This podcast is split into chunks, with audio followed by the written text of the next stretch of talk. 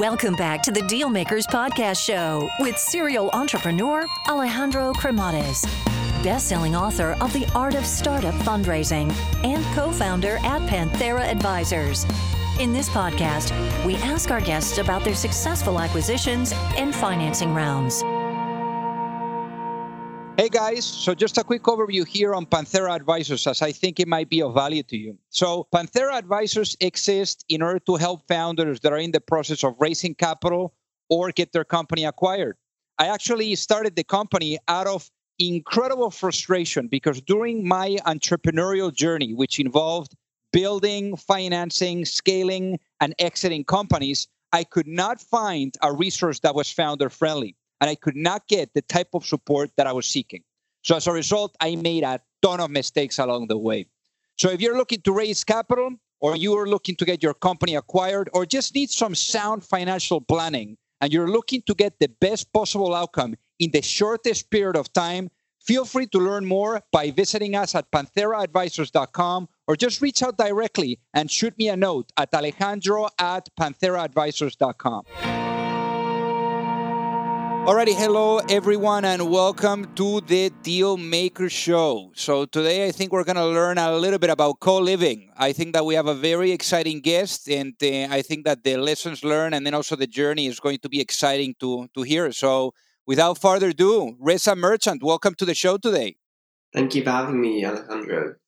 So originally from the UK, but I understand that your parents moved from India to, to London. So how was that uh, experience for them, and then also for you being a first uh, generation of immigrants? Yeah, so um, you know, my parents came to the UK about forty-five years ago um, from India, and so you know, I was, I guess, born and raised in London. Um, but you know, I, I grew up. Um, I think my upbringing has a lot has shaped my perspective and attitude a lot. You know, because I grew up in a household where my father, um, you know, set up his own business and worked incredibly hard. You know, to to provide us um, with a good life and. Um, you know, so so seeing seeing that sort of hard work and seeing that he would do whatever it took to to provide for us. You know, the early mornings, late nights, um, you know, to kind of taking taking risk. Um, that I think that really shaped me, and it kind of it it kind of made me see that you know there is no shortcut, yeah, and that hard work and persistent dedication, you know, through ups and downs is is critical, you know, because the um, I guess as an entrepreneur, like the the world the world doesn't wait for you, you know. Um, so you no matter what happens, like you've got to keep on going um, and keep on persisting. And you know, so I feel I feel incredibly grateful for for the you know to have been exposed to that in my in my upbringing.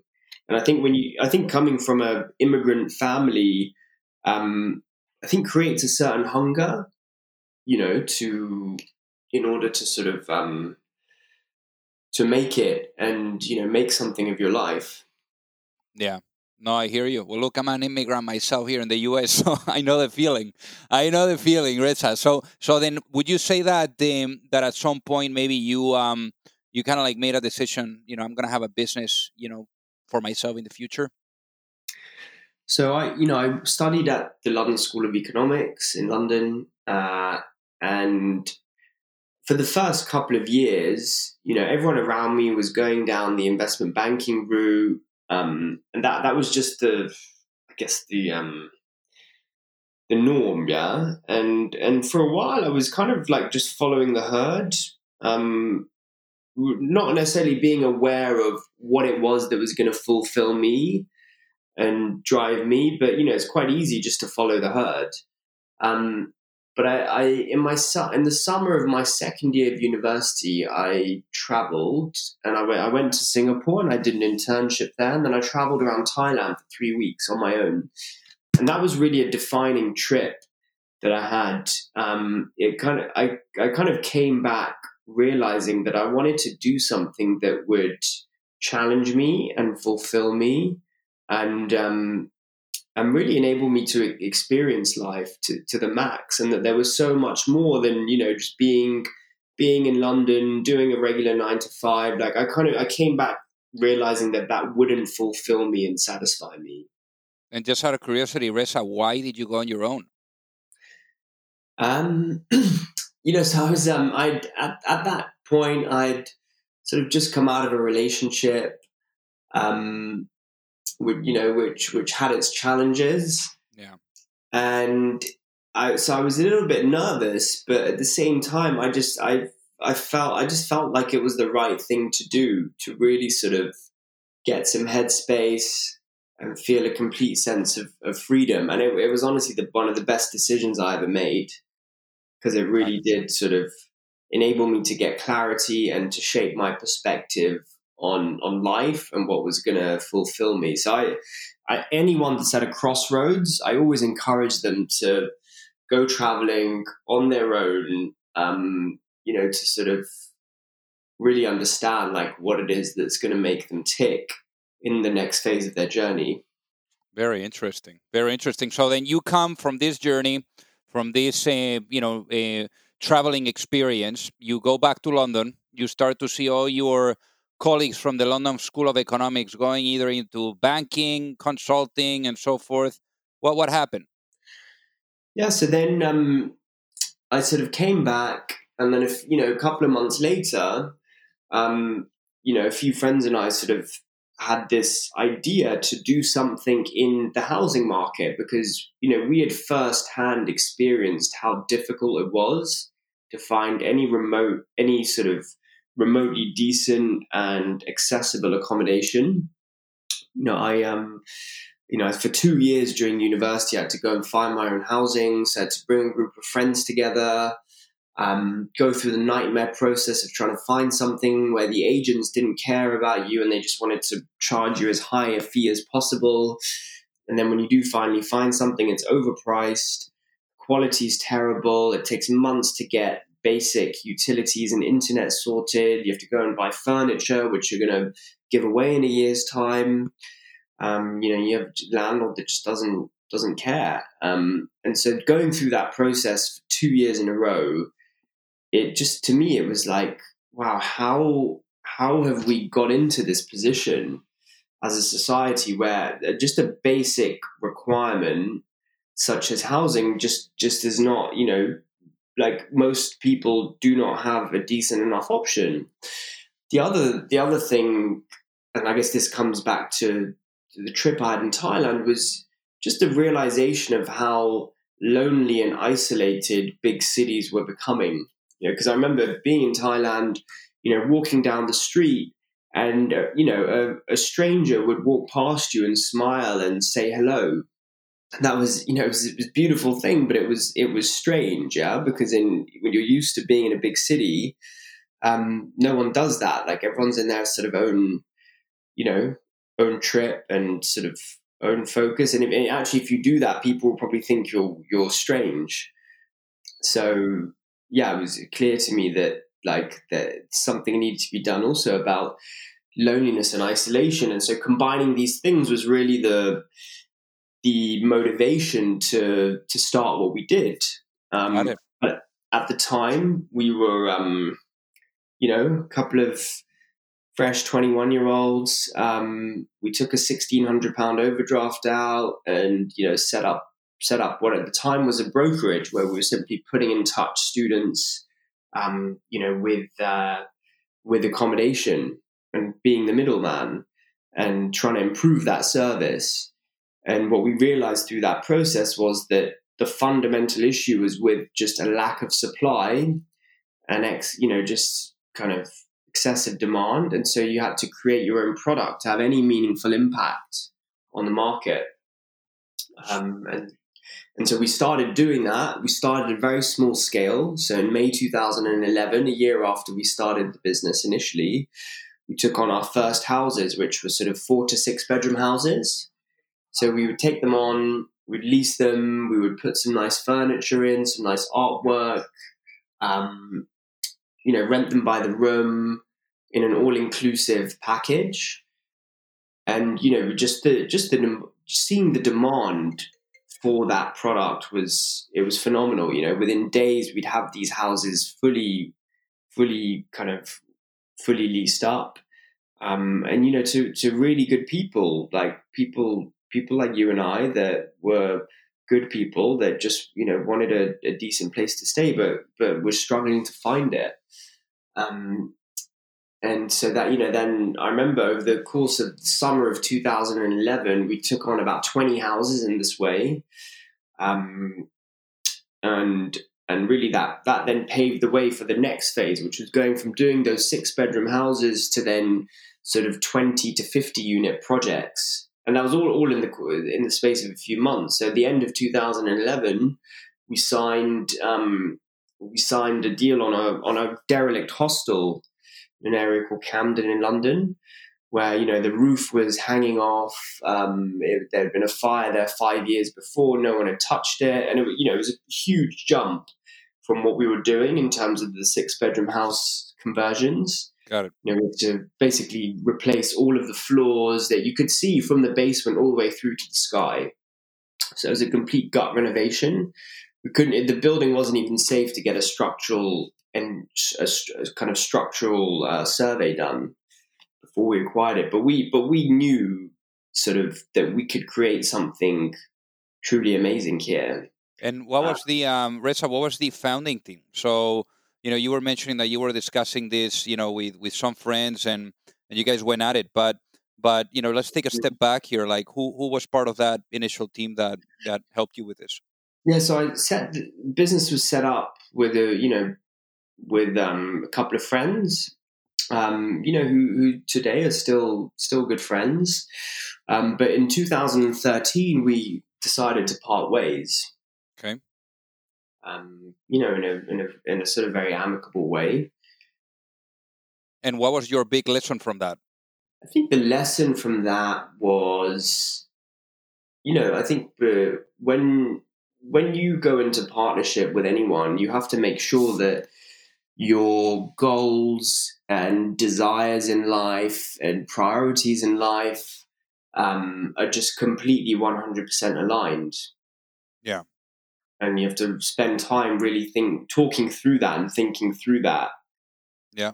Um, so then you converted then now you're on your own no and and then you start you know operating and and, and working into into these different apartment units making them look good you know by the way the um the the style and the way that you guys decorate that's pretty amazing i mean did you have like some background on this or did you get someone to help or how was that so design was always something that was really inspiring and important to me and i remember back back in 2011 12 like i would go to interior design fairs i would i would in the in the project in camden that i mentioned the 50 unit one i would actually walk around the, the site and kind of draw, draw out, measure out the rooms with a measuring tape and actually draw them out.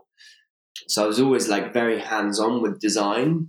And, and then very early on, you know, hired in sort of interior designers and architects. And so now, you know, in the collective, we have a pretty large internal design team because it really is a such an important part. You know because de- the way you design a space can have a huge impact on how someone feels um, and how you know how the space is used. Got it got it.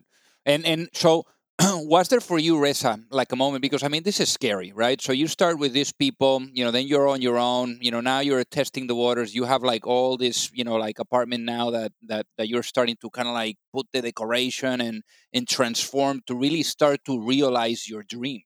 Uh, at what point do you do you really you know think to yourself or tell yourself hey you know i think that i'm i'm into something here yeah i mean look i think very early on i think the the in so in september 2012 we finished this this 50 unit project in camden.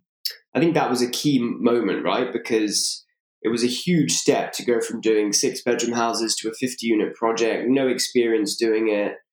Um you know had a the financing strategy there was, you know, because there was little to no financing available and because we had no track record, you know, took a, a kind of bridge loan against, um, secured against my family home. uh, 18% per annum. And it, it came down to having complete self belief in the outcome and in what we were doing, and that just just not succeeding uh, was just not an option. It just wasn't a potential option um, in terms of the range of outcomes that could happen. And I really believe that if you you want something to happen, you've got to have 100% belief that it will, because your your beliefs and your thoughts become reality. Yeah, I mean, I I think that that's so powerful, Reza, because I find that being able to visualize and just being super like focused on on on really creating that that whatever picture that you're visualizing a a reality is, is the way to go. And that's why i always say that entrepreneurs they're like artists you know they're like painting on a canvas and making sure that that canvas you know gets a life of its own. Yeah i i agree. And actually um you know, i have a kind of morning routine which i try to do on most mornings where i do a sort of meditation. And often part of that meditation is to is to kind of is to visualize and think about goals that you want to achieve and actually like put yourself in a position where you've achieved them and you feel them and you kind of see the outcomes of it so i yeah i, I agree with you like that kind of visualization is really powerful so then for for the collective then i mean you know now you were uh, testing, you know, like this. Now you finally have all this all these units that you're putting together. Like, what was what what is the business model? So, you know, ultimately we are creating um, co-living spaces. You know, our, our purpose is to build and activate spaces that foster human connection and enable people to lead more fulfilling lives.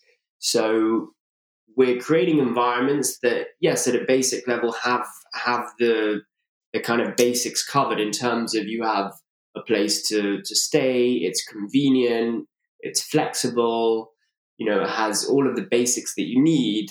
But at a, at a deeper level, what really gets us out of bed is to create environments where people can connect with like-minded people people can learn people can evolve and people can ultimately achieve their full potential and obtain fulfillment got it because that yeah that's ultimately what what we what we all want as human beings and for the people that are listening reza how would you define or explain what co-living looks like so you know it's uh you have sort of well designed and compact sort of private living space, you know, where you have all of the all of the sort of conveniences and basics like furniture and, and so on. But life is really lived in the shared spaces. And you know, it's and it's it's the physical shared spaces. Um, so you know, in our buildings we have gyms, cinema rooms, games rooms, uh, swimming pools, nightclubs, co-working spaces, artist studios. You know, you've got this range of shared spaces that are then activated. So it's not just a roof over your head, but it really is an environment where you can connect with others, um, grow and evolve, and, and ultimately achieve your full potential.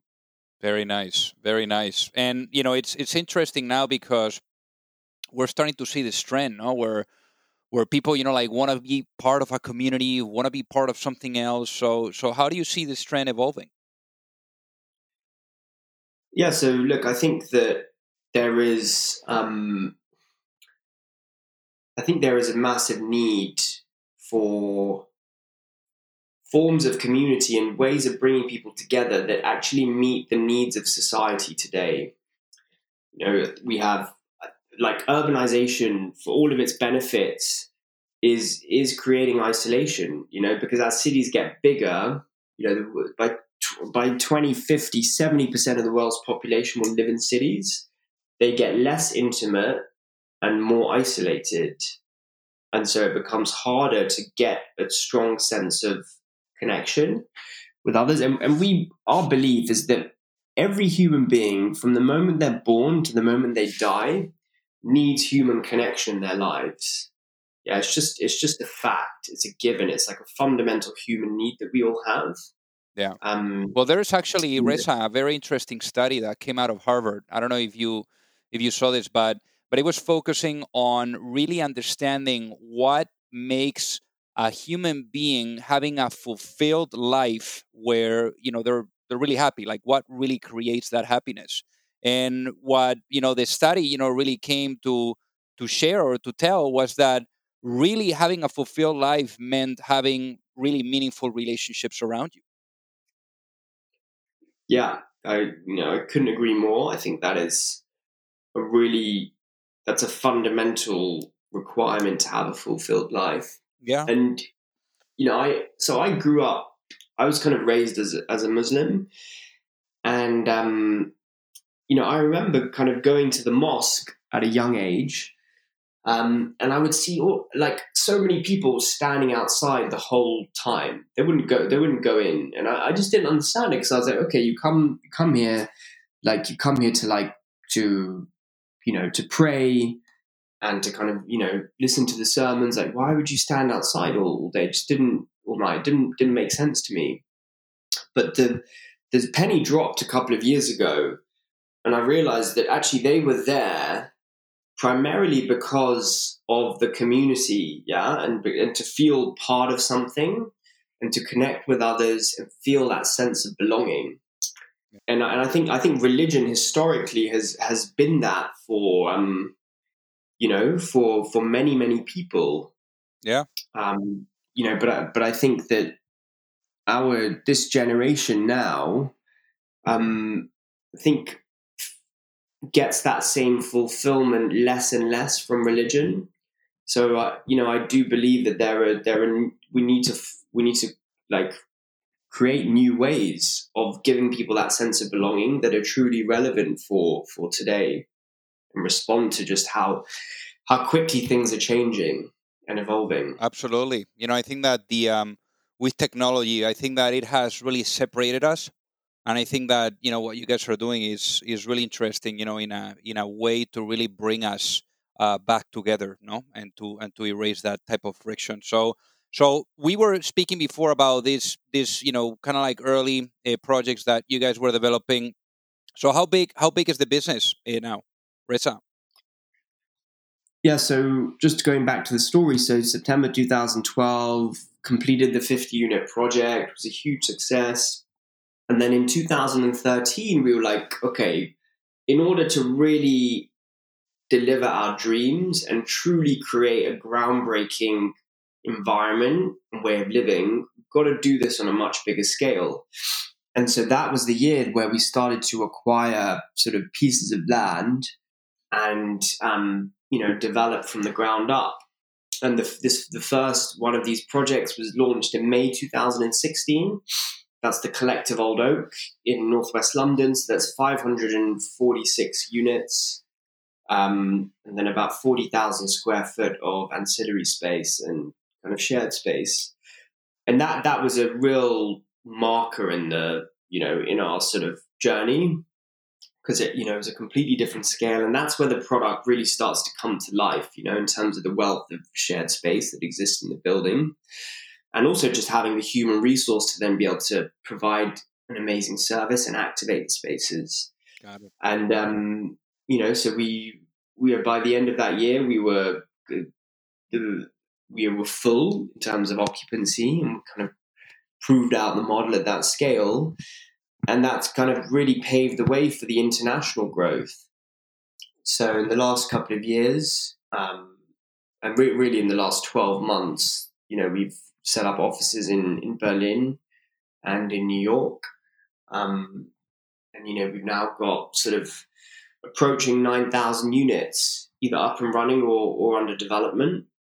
Um, and you know, we're now over 200 people in terms of employees, and we're going to be 300 by the end of this calendar year.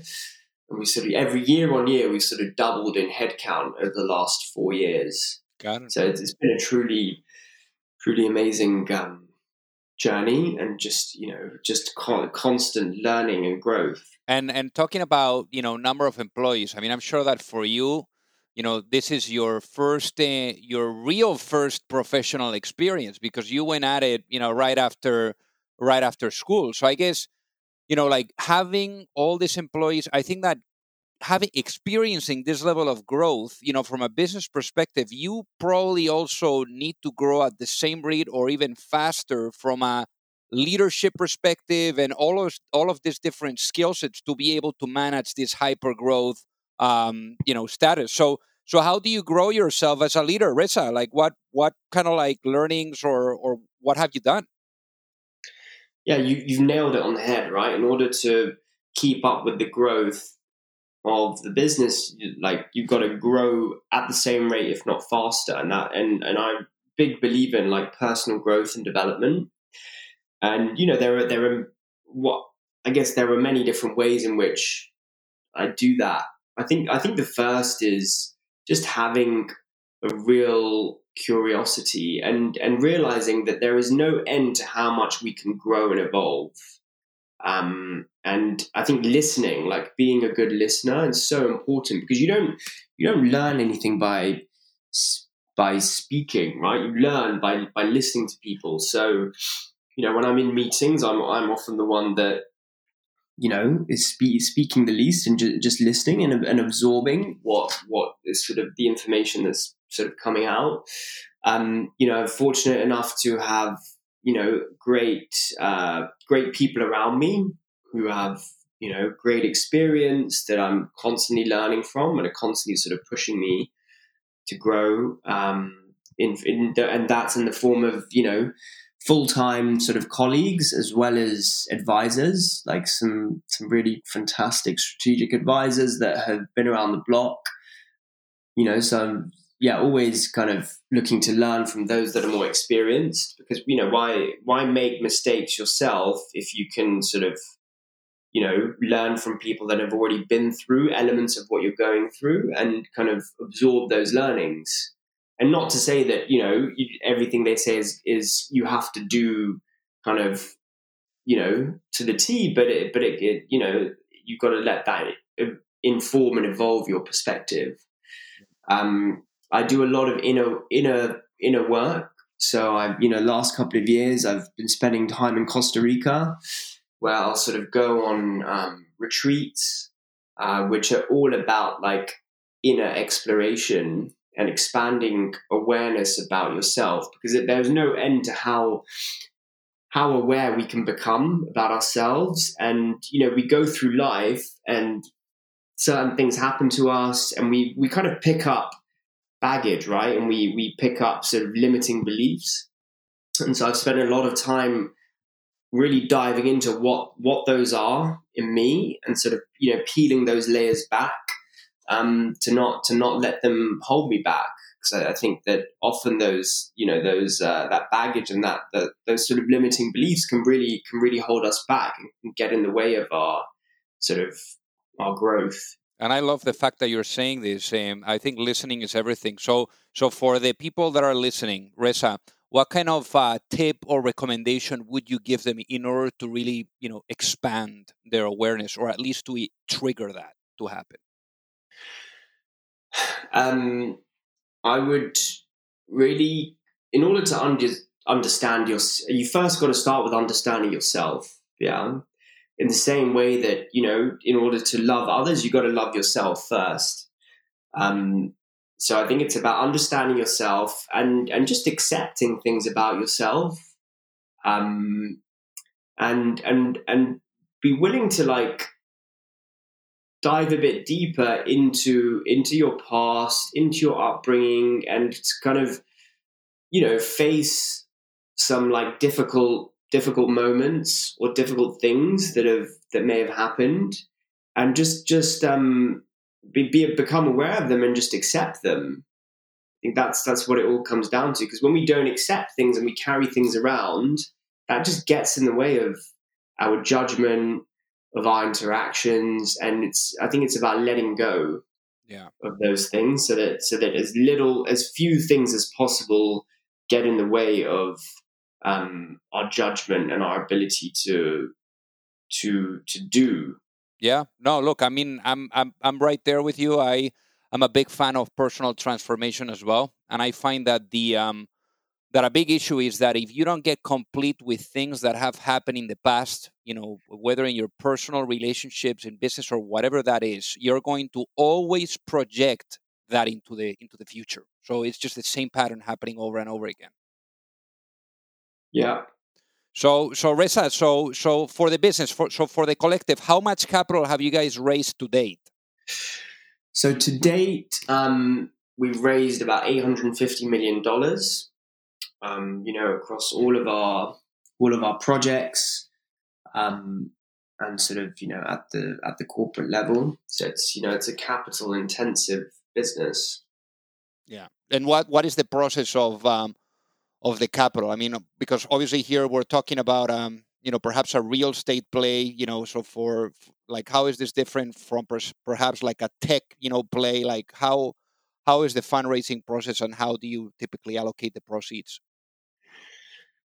Yeah, so a lot, a lot of you know most of the capital gets allocated to the projects because you know these are big projects and they require a lot of capital and resource. But you know, I think the I don't really label us as a real estate company because ultimately what we're creating are environments and experiences for people to to really you know to ultimately achieve fulfillment and growth. So the the kind of the real estate is the vehicle in which you do that through. Yeah, it's one of the elements that you have to deliver to a really high standard. Um, so then, what would be the uh, what would be the category, Reza? How would you label the collective?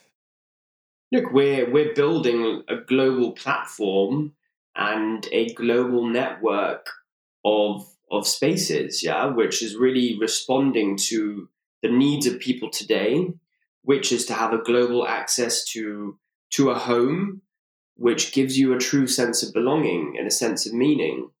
Yeah. Uh, because the world is like the world is no longer split up into like specific countries where you know you live in one place for 12 months of the year and that's where you're from and that's who you identify with like we're becoming citizens of the world yeah like kind of lower cost travel and technology means that we can we can spend time almost anywhere and still be connected and still be doing what we need to do.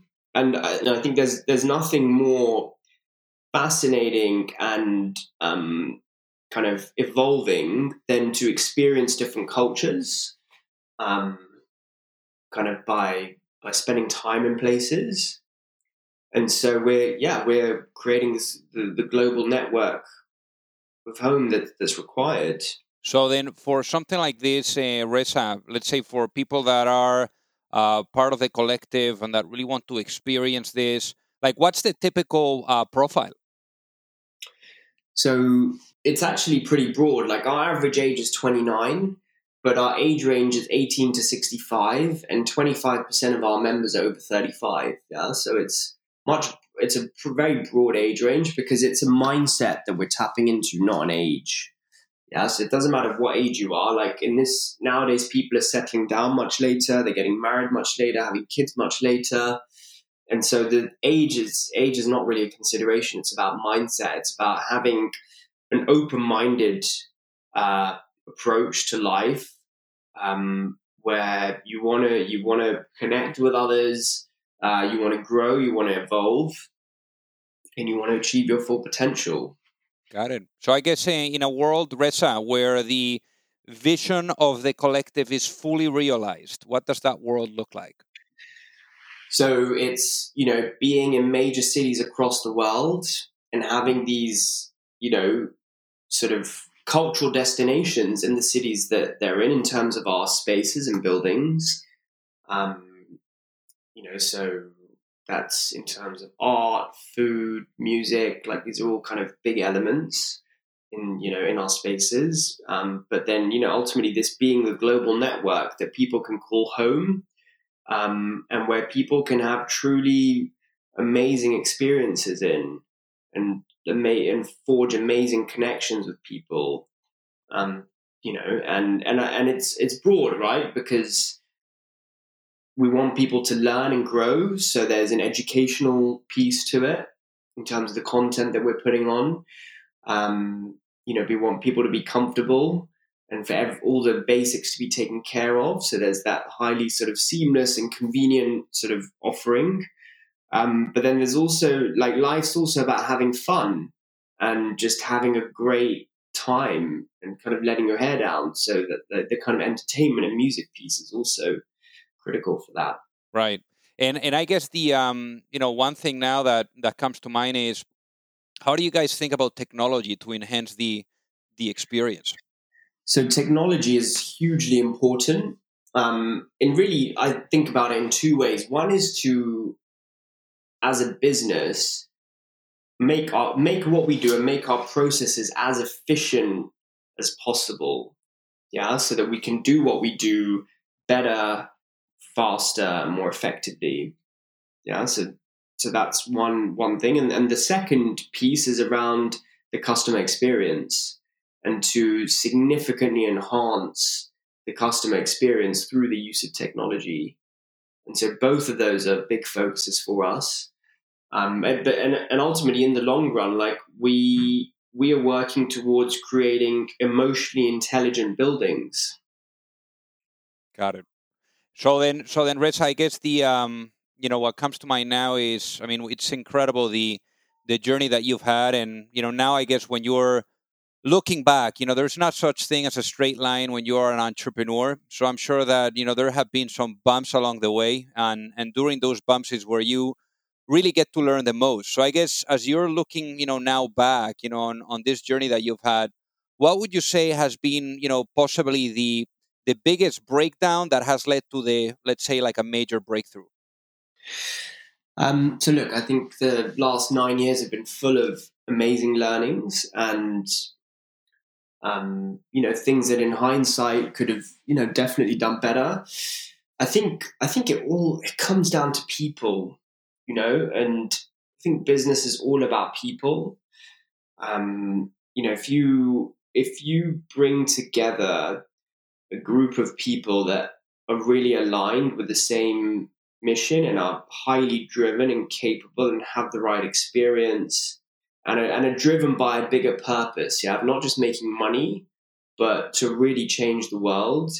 Like you can do truly remarkable things, and because people don't see it as a job, like people see it as a calling in life and something much deeper than a job. And you know that's that's something that I think we've um, been able to create. You know, is the the collective for the for the for the for the team that you know kind of work here. It's it's it's not just a job it's a calling. And and you know we put a lot of love and heart into what we do and that and that shows in every aspect. And that creates a really magical feeling um, for the people.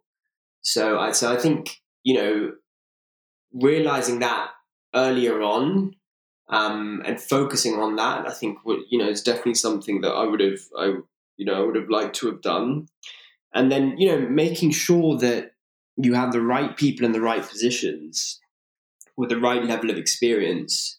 You know if if possible like you want to avoid sort of like learning and doing things for the first time without having people that have gone through it in some way before you know and kind of bringing in like experienced people, um, you know, was had a hugely positive impact on our on our business. So now, like, it's a key thing that I look for, you know, is people that have the right mindset and the right experience for a particular role. So then, this leads me to to one question, and that is, what what is your mindset or your approach on when when it comes to recruiting and and and also like how do you think you know about things? I mean, are you more hire fast or slow and you know fire fast or slow? Like what's your approach? So when when i'm interviewing people i look for a mix of the following traits. Um, someone that's highly ambitious and and hardworking. Uh, someone that has the right experience and the right intellect um, someone that is driven by a, a deeper purpose than just making money and actually like wants to do good for the world and someone that's really humble and down to earth and it's like those mix of things that i'm i'm really looking for um and you know, I think that obviously, like some things, sometimes things don't work out, right? Or sometimes, like a role may not be right for someone when you thought it was. And I think in those situations, it's really important to to make the decision that is best for the business. Yeah, yeah, and and sometimes that means sort of, you know, it can be emotionally challenging to do that, you know, because you build very strong relationships with people, um, and you know the and that can be emotionally tough but you've got you've got to do what's best for the business in those situations. And you know sometimes that make that means making tough decisions. A hundred percent. And uh, i think that making the hard decisions during the hard moments is one of the um, one of the scenarios that is really going to determine the uh, the A plus entrepreneurs from let's say the the B you know type of entrepreneurs. And and then the other thing here is that one of the mistakes that I see is that founders, you know, when they see that someone is not working out, then they try to shift positions, and then that creates like a little bit of toxicness in the culture. So it's just better to just let it go, and and you're doing a you know a positive thing to that individual because that individual then is going to go, and it's not going to be a cost opportunity type of thing. Yeah. Cool. So Reza, so I guess the um you know, I want to ask you something, and and this is a question that I'm typical that I typically ask the guests that we have on the show. Is uh, you know you've been at it, you know, with with the collective for a while, so I guess knowing what you know now, if you had the opportunity to uh, let's say sit down and have a chat with your younger self, you know, with that Reza coming out of um, of the London School of Economics, you know, perhaps when you were just arriving back from Thailand from your trip, you know, and and you were able to give that younger self one piece of advice, what would that be and why, knowing what you know now? Um, I would say that's a good question. If it was just one piece of advice, I would say really, really push to hire the best person in the market for every role. Got it. You know that reminds me of the um, of the book Good to Great from Jim Collins, where he kind of like says that that startups are like um, like a bus without a direction, but as long as you have the right people seated on the right seats, you eventually would find the successful road. Yeah. Very cool. So Reza, for the folks that are listening, what is the best way for them to reach out and say hi? Best to send me an email. Cool. So what's your what's your email? It is Reza R-E-Z-A at thecollective.com. Amazing. And are you on social media as well, Reza? Um, I'm on I've I'm on Facebook, but no, no other social media. Got it. Fantastic. And you're on LinkedIn as well? Yes, yeah, LinkedIn as well. Okay, okay, fantastic. All right, well, Reza, thank you so much for being on the Dealmaker Show today. Thank you. Thank you for having me. If you like the show, make sure that you hit that subscribe button. If you could leave a review as well, that would be fantastic. And if you got any value, either from this episode or from the show itself, share it with a friend. Perhaps they also appreciate it. So also remember that if you need any help, whether it is with your fundraising efforts or with selling your business, you can reach me at alejandro at pantheraadvisors.com. You've reached the end of another episode of the Dealmakers Podcast. For free resources and materials, head over to alejandrocremades.com. Thank you for listening and see you at the next episode.